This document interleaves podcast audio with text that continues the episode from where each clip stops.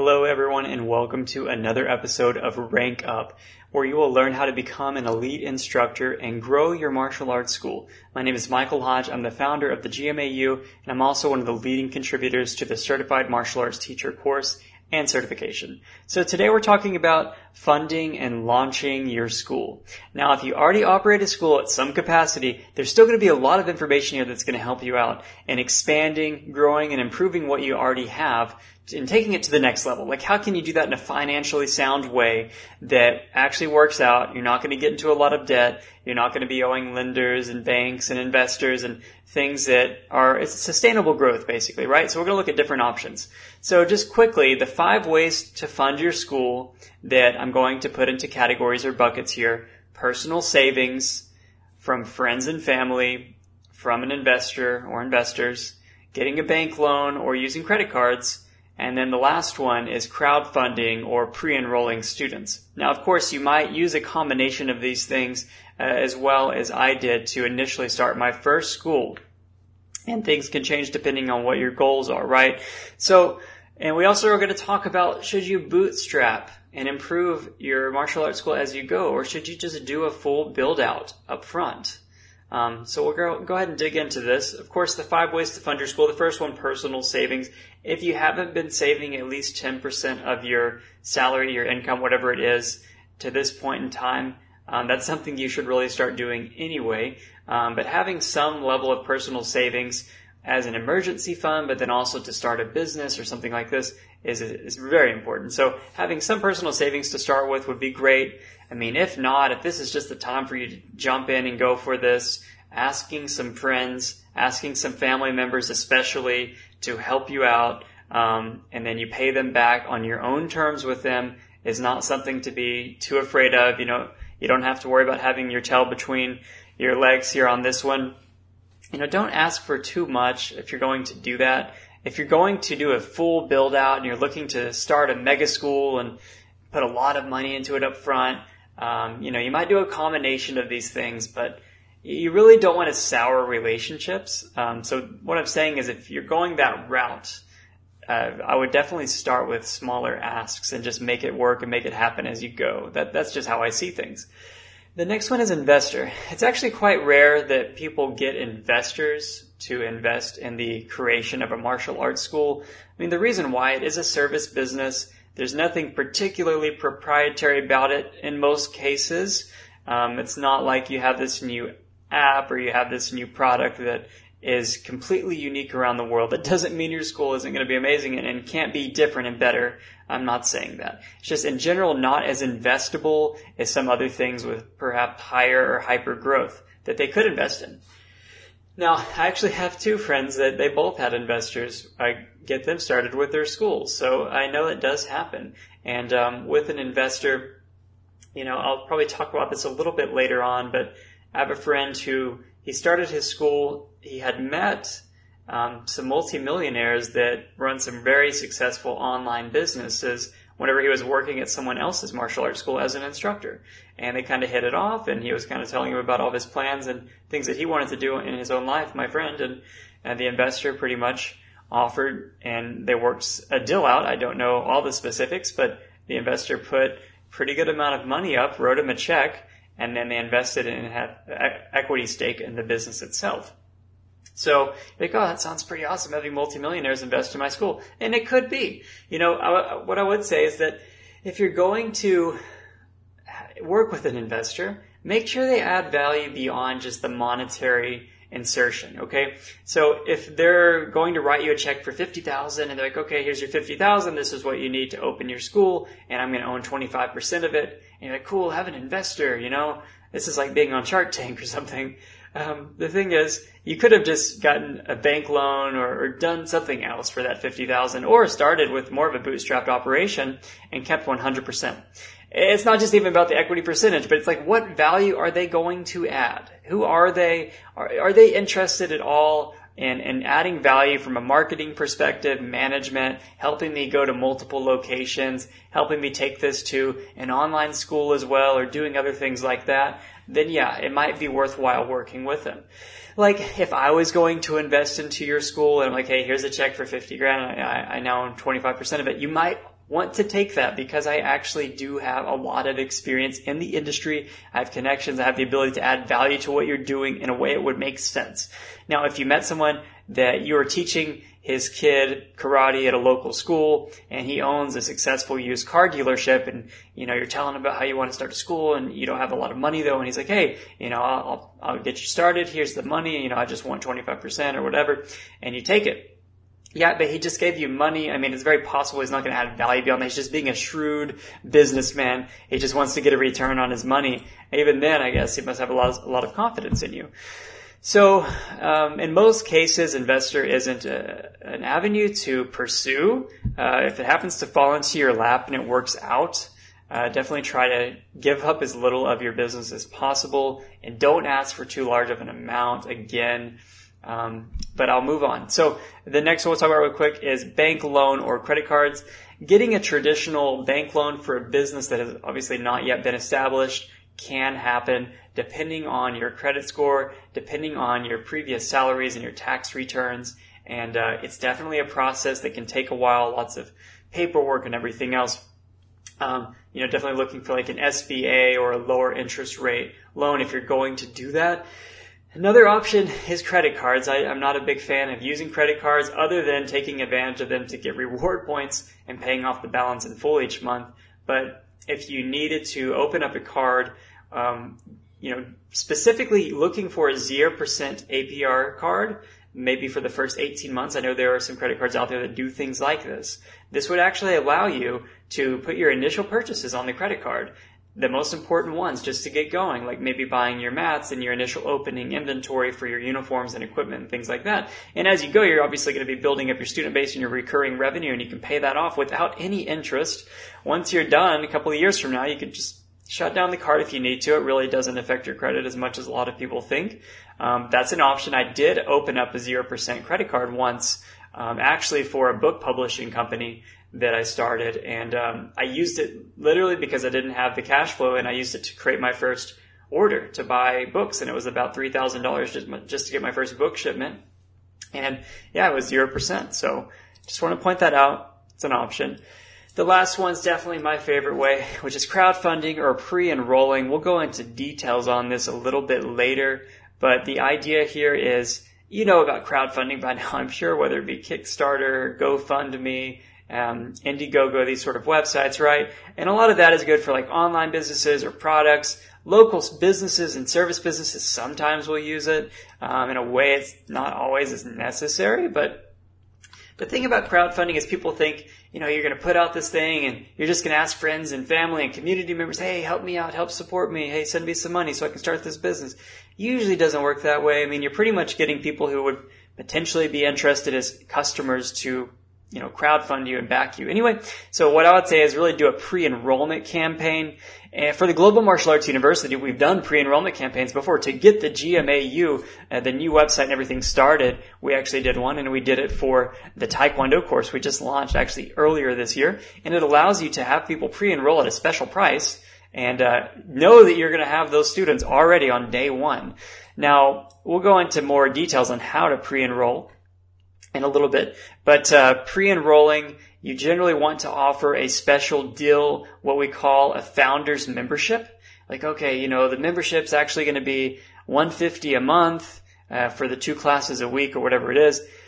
But for everyone who's going to get a founder's membership, we're only offering 50 of these. The first 50 students to enroll into this school, you're getting it for just $100 a month or $125 a month, whatever you choose. But, and then the price will never change for you. So like, they know they're getting a really special deal. They know it's a founder's membership. It sounds very special. And then also, and you don't have to do this, but you could say it'll never go up. It'll never change, which again, I'm not a big fan of like raising tuition prices on someone. I usually grandfather rates in, even once I do raise my rate prices to the public anyway, but, you could mention that. So, of course, pre-enrolling is amazing because if you pre-enroll the 50 students over the course of a month, 2 months, as you're preparing to get your school totally open, that them paying their first month, their registration fees, their equipment can easily be, let's say, $10,000 or something, which could very well pay for a lot of the things you needed to get going anyway. And now you don't have any debt. You already know you have 50 students on day one that's about to be recurring revenue on their tuition and everything. There's just a lot of good things about that.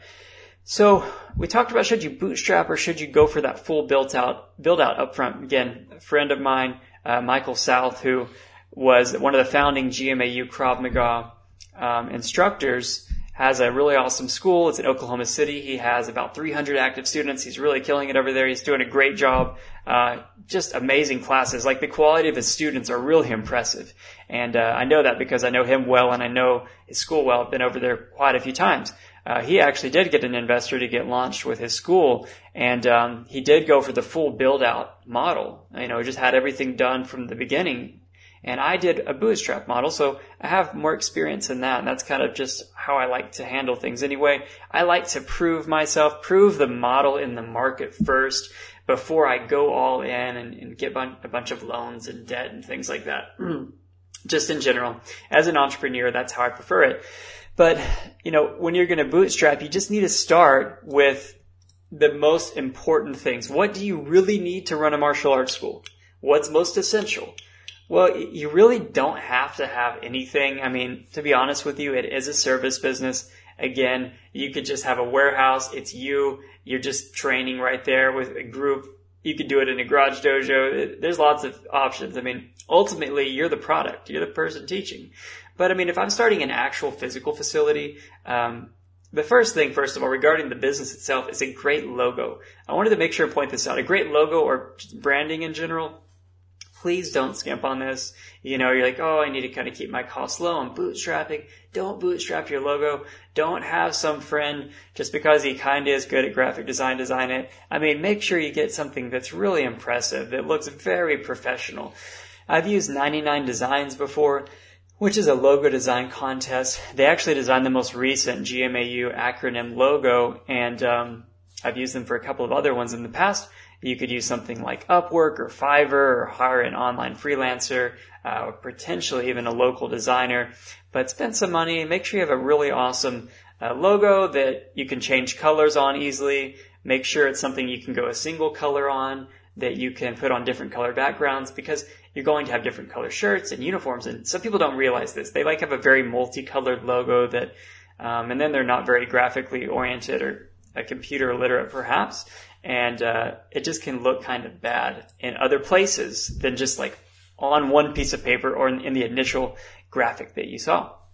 Now next, mats or good flooring. So clearly I know a lot of traditional schools like to use wooden floors. And actually here in the studio that we built, we put high quality 100% bamboo down originally for our Japanese martial arts programs such as Bojutsu and Shotokan Karate. And but now I do have mats. They're I think they're 1.5-inch tatami hybrid Swain mats made by Swain Dolomer. And my original school had Swain mats, and they lasted for like over 10 years. They're really, really good. But a good quality mat not only makes your school look more professional, like it just looks awesome. It looks like the real deal. I mean, they're not just like these cheap puzzle mats that you would see in a kid's playroom with like toddlers walking around on. I mean, it looks like it's a real martial arts school, I guess is what I'm saying. Whether it be the seamless mats, the smooth mats for MMA, BJJ, that sort of thing. So invest in some good mats. These will last you a very long time if you take good care of them. And it's something that is worthwhile. Branded equipment. So you just get what you need at the beginning, whether it be like square hand targets, focus mitts, kick shields, tombstone pads, that sort of thing. You might not even need a bunch of like wave masters or freestanding bags or hanging bags. You could add those things later on. Like, get the things you need right at the beginning to really train, to run good classes, and brand it with your new logo. Like, make it look like it's legit. It's a real professional organization. It's not just you buying random stuff in random places. You don't go to a restaurant that has a chain of hundreds of locations and it shows like the name and the brand of the company that makes the cups and the forks and all that. You know what I mean? It's like it's branded and they're creating an experience for you. It doesn't really cost that much more. Definitely get some good chairs, something that looks nice. Don't skimp on your parent chairs or your spectator chairs, whatever you want to call them. You know, make sure something that looks clean and a good sign. I mean, investing in a good sign, you could start with even a more basic sign and then upgrade it later on. but something that looks clean and professional. You don't just put some, grand opening banner out and keep it out for a year. Those are some of the most essential things that I would point out. Of course, you also need some starting inventory, such as T-shirts that you get branded, uniforms that I recommend also getting branded, and equipment for your equipment packages. You always want to have students buy their equipment package when they enroll, make that mandatory. The equipment package might be a pair of gloves, or like boxing gloves, for example, or MMA gloves, and then their uniform, the T-shirt, maybe a duffel bag or a backpack, a square hand target that they can practice at home with, maybe even a DVD with your video curriculum on it, or whatever you want to put in it. But have your starting inventory for that. You also want to have some money for marketing, print materials, printing out some good quality postcards or flyers or something like that. Again, don't skimp on paying a designer to get a good grand opening graphic made and that you could use on social media, that you could also print out on flyers or postcards and put them around the local community. And also have some money for some Facebook or Google ads, which you might want to run some of those. I would definitely recommend running some of those to get things started, having a little money for that. Definitely get a website started, clearly. You don't have to build everything from scratch. There are a lot of turnkey options. You could just build a simple WordPress site or something that has a lead capture on it. You definitely want to make it easy for people to give you their name and their information, their phone number, their email, so that you can get back with them, set up a free introductory course or whatever it is that you're doing. Make sure it's a lead magnet style website and you're not just giving people information. So that's important. And some other things I want to point out is when you're bootstrapping, you can negotiate terms and demand a longer pay period. So whenever you're buying these big purchases like mats are probably going to be your biggest purchase. First of all, negotiate, like offer a lower price because you're like, hey, I'm comparing these guys, I'm comparing Dolomer, I'm comparing Fuji, I'm comparing a couple of different, Zebra, and they gave me this quote, if you can beat that, I'll go with you. Like they're willing to beat those prices, they're willing to work with you some, okay? And if you can get a 0% financing or low interest financing on those big purchases, also something to look at. Like don't just take things at face value. If you're not used to negotiating, if you're not used to running a business and doing these things, it's something that you should learn, right? So you're in control. You're the consumer. You're the one who's actually paying for these things. Don't think that you don't have the voice to state that you want better terms, right? So just wanted to point that out.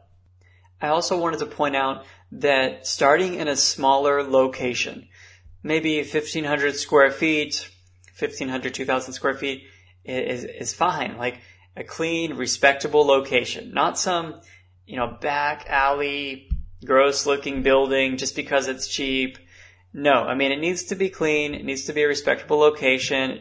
It doesn't have to be on Main Street necessarily. Like this isn't a hotel. This isn't a gas station. This isn't a restaurant, and the internet will drive people to your school.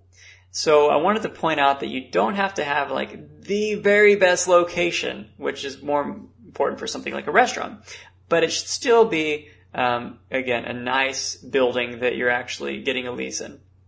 There are lots of different types of buildings. It could be a shopping center. It could be kind of a warehouse or a metal building. But it's clean, respectful. It's got good parking. It's got good terms. Negotiate those terms on your lease. Consider something for 1, 2, or 3 years. Go for a shorter period of time, especially because you're probably going to be able to outgrow that facility and maybe move into something even better down the line. And you don't want to put yourself on the hook with very high overhead when you're starting out. Again, this is the bootstrapping model. If you're going for the full build-out model, which we'll talk about in a second, you might be more likely for something that's much more costly. Look at the triple nets, look at the utility costs, look at what you're going to be responsible for. In my lease, I had to pay for air conditioning, HVAC, maintenance and repair, which got kind of expensive sometimes. You need to be aware of all of these things. And again, in a previous episode, we talked about the 5 different models. You might start out in a part-time martial arts school in a community center.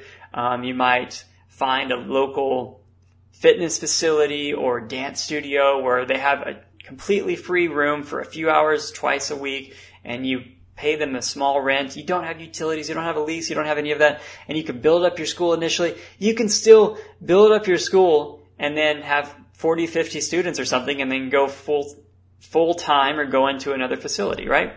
But I want to point this out. Don't price yourself too low just because you don't have your own facility. Like, that's a limiting belief. I see people who run martial arts schools. They are good instructors, and they're making a big change in their students' lives. And they, because they're in a community center or something like that, they charge like $50 a month. I'm like, first of all, you're bringing the entire industry down. You're making martial arts seem like they create no value for your student base, which isn't true. Just because you're not in some fancy, you know, shiny 5,000 square foot brand new facility, that doesn't mean you have to price yourself so low. Like, ultimately, people aren't paying for the facility.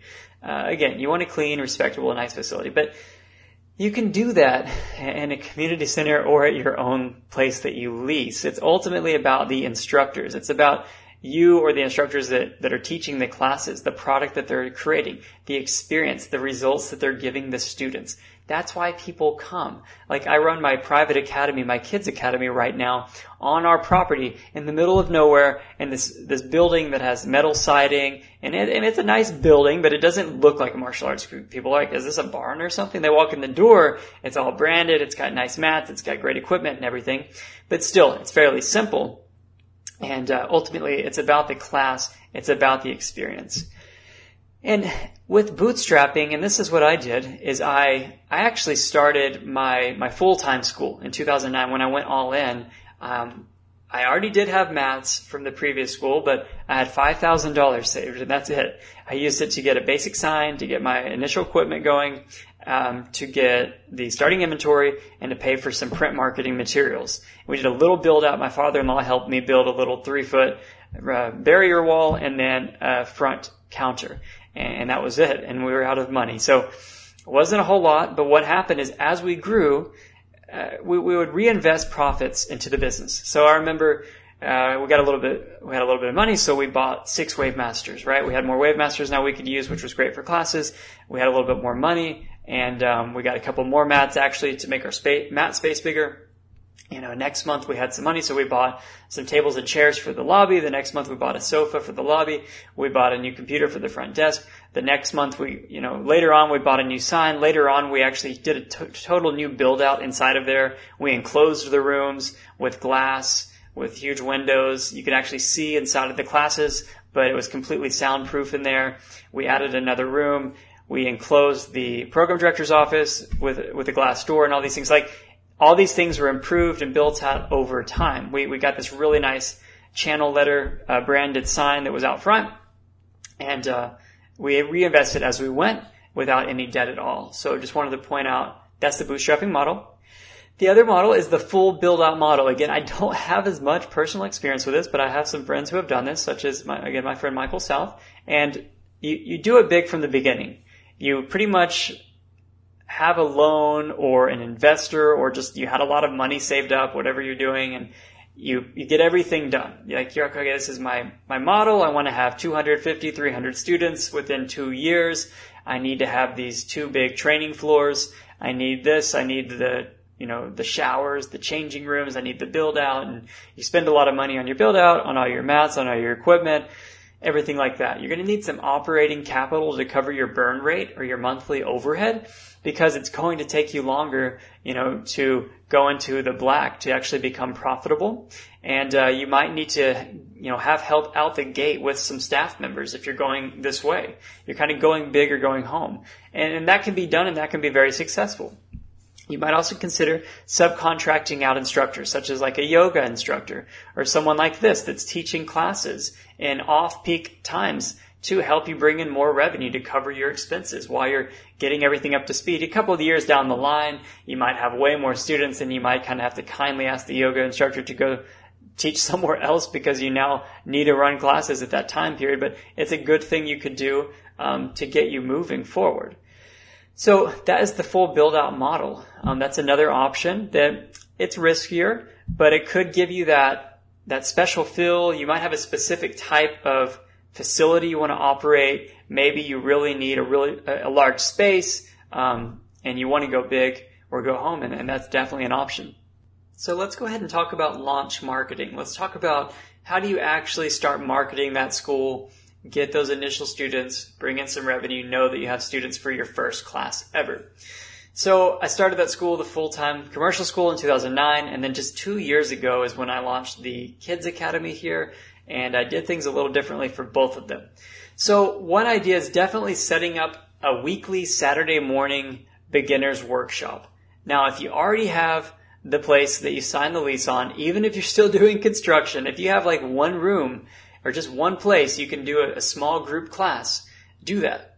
Or if you need to find some other location to meet with people, to sign them up, you know, that's something that you can do. So now let's talk about launch marketing. How do you actually get new students to your school? So back in 2009, I launched the full-time commercial school.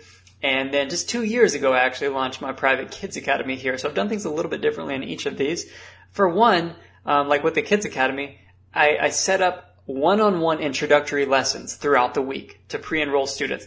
Like, you know, you're busy, you're probably helping with the build-out, you're painting, you're just doing different things, getting things going, and you have stuff going on social media. You have some flyers out already. You have some people contacting you, right?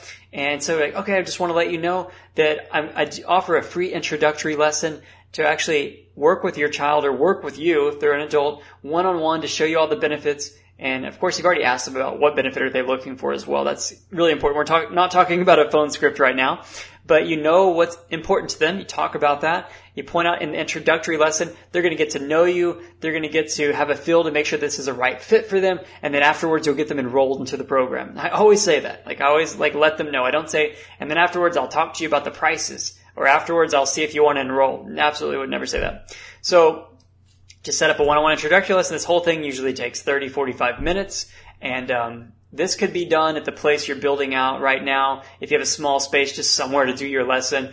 If you literally don't have that place yet, you could meet somewhere else or ask if there's someone that you know or a fitness center or some community center that would let you meet up and do a lesson, or a garage dojo or whatever you got to do to do that introductory lesson. And I did these. I was doing quite a few of these, 3-4 of them a week for the 5-6 weeks leading up to the launch of the Kids Academy, and I literally enrolled every single person. No one didn't want to enroll. Like, there was one person I had to turn down for another reason, but they go, you know, you need to know how to do a good introductory lesson, which we're not discussing right now, but you do a good introductory lesson. Again, this is launching the school. So you're pointing out, this is what the price is going to be. This is our pre-enrollment, like founders membership deal, you know, special that you get, and I'll get you going right now. They pay their registration fee, their first month, and you get their equipment going, whatever you need to do, you get them enrolled. You're like, here's the class schedule. Our first class is this day at this time. You know, I won't be seeing you guys for 3 or 4 weeks. You might be enrolling them, you know, 3, 4, 5 weeks before the first class ever. And I've done that before, and it was no problem. Of course, just make sure you give them a call and an email before, like a couple of days before the first class, just to remind them.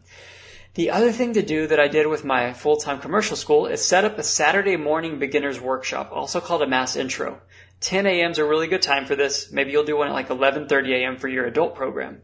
And you can promote this. You promote the event throughout the week. You promote it on social media with posts. You can do boosted posts. You can put it on your Google business listing. You can make that free event on Facebook, on Google, on Craigslist. You can put flyers up around the town. You can put cards and businesses, right? You can put up snipe signs talking about it, or political looking signs, right, that go on the side of roads. You can promote this free event and all the interest you get throughout the week. You know, 4, 5, 6, 7, 8, 9 phone calls.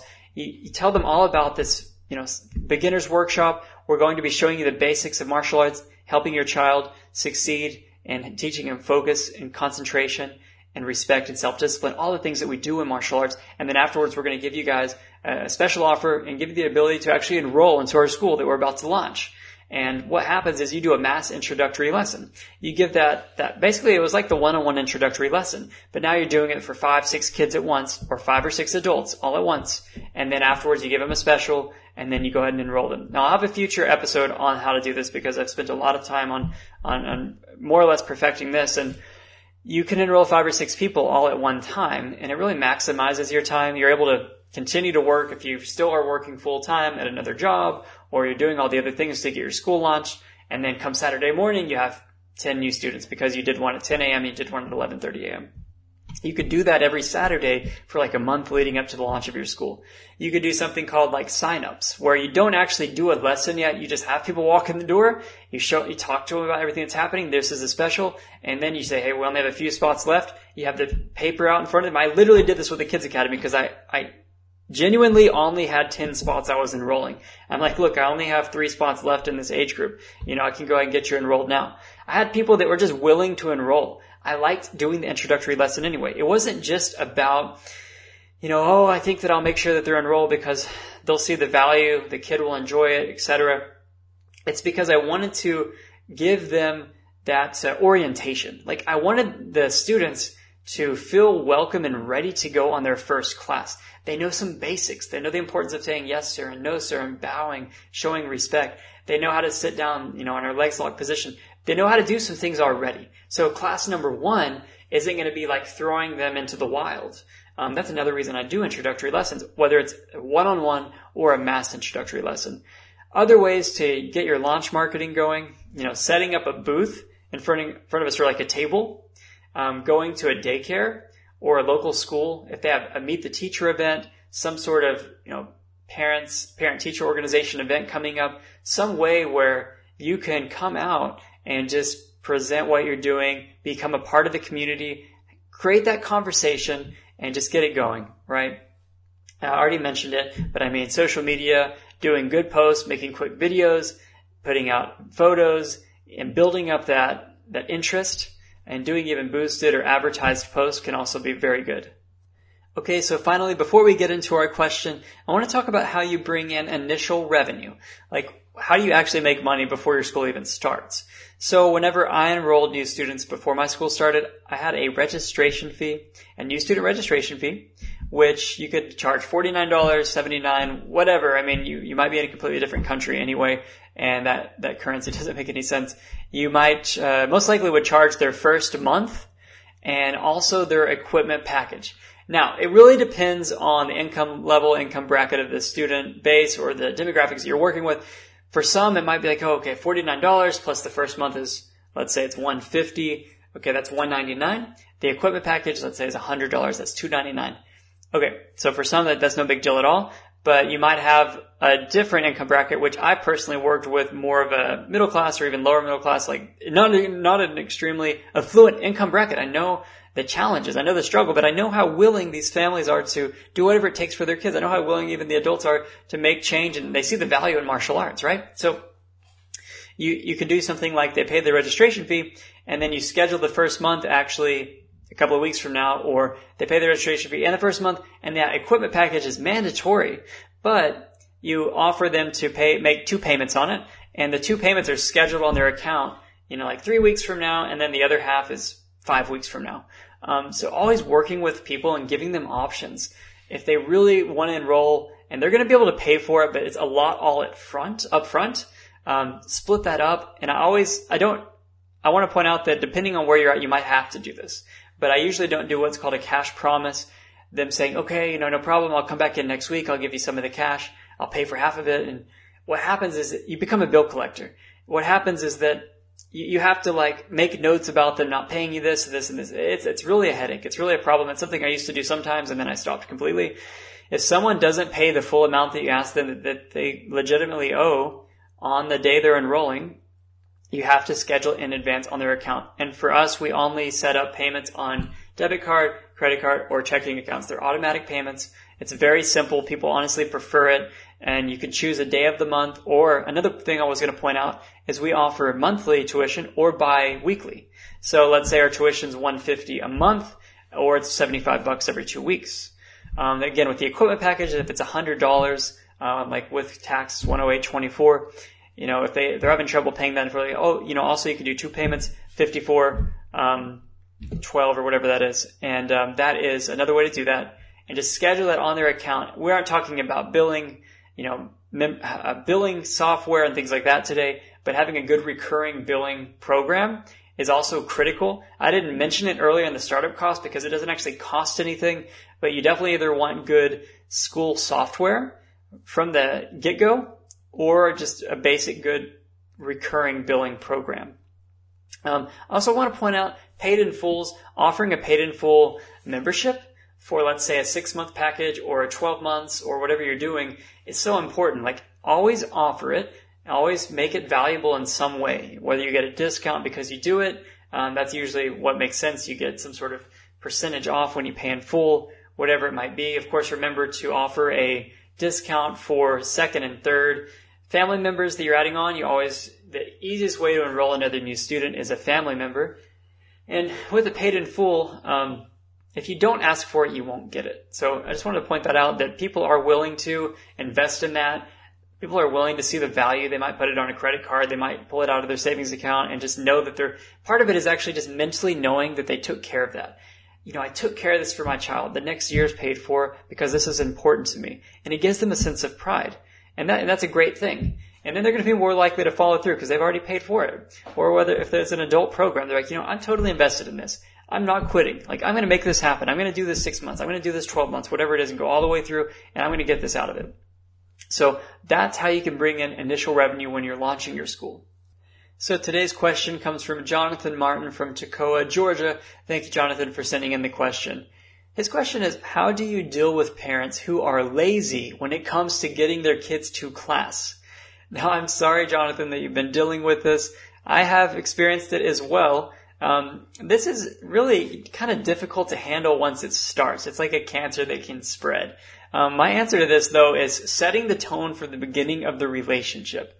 It's really important that you show that you have a culture of respect, that you have a culture of high standards, that you take attendance very seriously. You point those things out. You might have a new student checklist that you go over, saying things like, you know, it's required that the student has equipment. It's required that they show up to at least 90% of classes, or they have to show up at least 2 times out of each week, or whatever it might be. It's, you know, we close for holidays, and like, you go over the most important things that they might get upset about at some point in the future. Like, you need to verbally go over these things and make sure you're on the same page. You need to set that tone and then continue it, right? It's just the way you are every day when people come to class. I've walked into martial arts schools. Before class starts, it's like mayhem. There's stuff everywhere. Kids are like playing and talking, and like maybe a class is going on right now and they have no respect for that class. Like, no respect whatsoever. I can't believe it when I see this. Like, I would never allow that in my school. Whenever a class is in session, people know to be very quiet, very respectful. If they have to talk on their phone, they step outside. If they have a small child that, you know, is getting kind of unruly, they know they can step outside or into another room with them. And that's something that we expect. We expect for people to respect the class in session. We expect that students and parents, the entire family, are going to show up. They're going to show up on time. I also have had a lot of issues in the past with, you know, people showing up late. The same people always showing up late to class. And like, really, are you always showing up late to class? Like, what's going on? The thing is, you need to have good communication, right? So I would recommend doing a student checkup, which is what I call them. It's really just a parent-teacher conference. Call that parent, or right after class, talk to them in person, ideally. Well, because, you know, maybe they showed up late, so you couldn't before class. And, you know, I've been really concerned because, you know, Johnny hasn't been coming to class very often. Jonathan, you mentioned actually that the parents are lazy. So, you know, this is a difficult thing because I assume you know, or somehow know based upon their personality type, or that they're just not wanting to bring their kids to class. Like, if they really don't want to bring their kids to class, they should not be in your school in general. And just point that out. Like, I have such high standards that I would have that parent-teacher conference and I would tell them, you know, this might not work out for you guys. Like, at our academy, we want the very best for our students. We know consistent training is important. I understand. Sometimes we get sick. Sometimes we even go on vacations and things like that. Please give me a heads up, you know, tell me in person or send me an email so I know that Johnny's not going to be in class, because that really helps me out. I want to make sure he makes it to at least 2 classes a week, because that's what it takes for him to be successful. And that's what I'm here. I'm here to help him reach his goals of getting into better shape or to be more focused, just like we talked about, you know, kind of re-point out the initial benefit of why they signed up, if you remember or took note of that. You might even need to instate an attendance policy, just like a public or a private school does. You know, if you miss 10 times out of the school year, You can get on a bad list, and you can even be expelled from the school. The state can even take action. At least that's how it is in Texas. It's pretty serious. People take their academic education this seriously because the rules and the regulations and the standards are in place, and they're there for a reason. You can do the same thing for your martial arts school. You know, you might be afraid, like, to do this, like, oh, I'm going to lose people because I'm pretty much bullying them and telling them, hey, if you don't show up to class, then, you know, you really shouldn't be here. I'm going to have to cancel your membership. No, like, do that. It's actually going to increase the quality of the people that come to your school. It's going to improve the culture. You're not going to have these cancerous individuals that don't actually care about their children. And I'm not saying that they don't, but their actions speak louder than their words. So I hope that answers your question somewhat. I mean, this is very much a difficult issue, but maybe the parent has something very difficult they're going through, some life change, things like that. That's why we try to have some level of communication with them, and we give them another chance, and we work with them. But if it just continues to happen and continues to happen, basically fire the student in a kind way. So I hope you guys really enjoyed this episode. If you have any questions for me, you can send it through globalmartialarts.university. Just go to the contact form and send it over, or any other way you can get in touch with me. And you guys continue to train hard, keep learning, and spread abundance.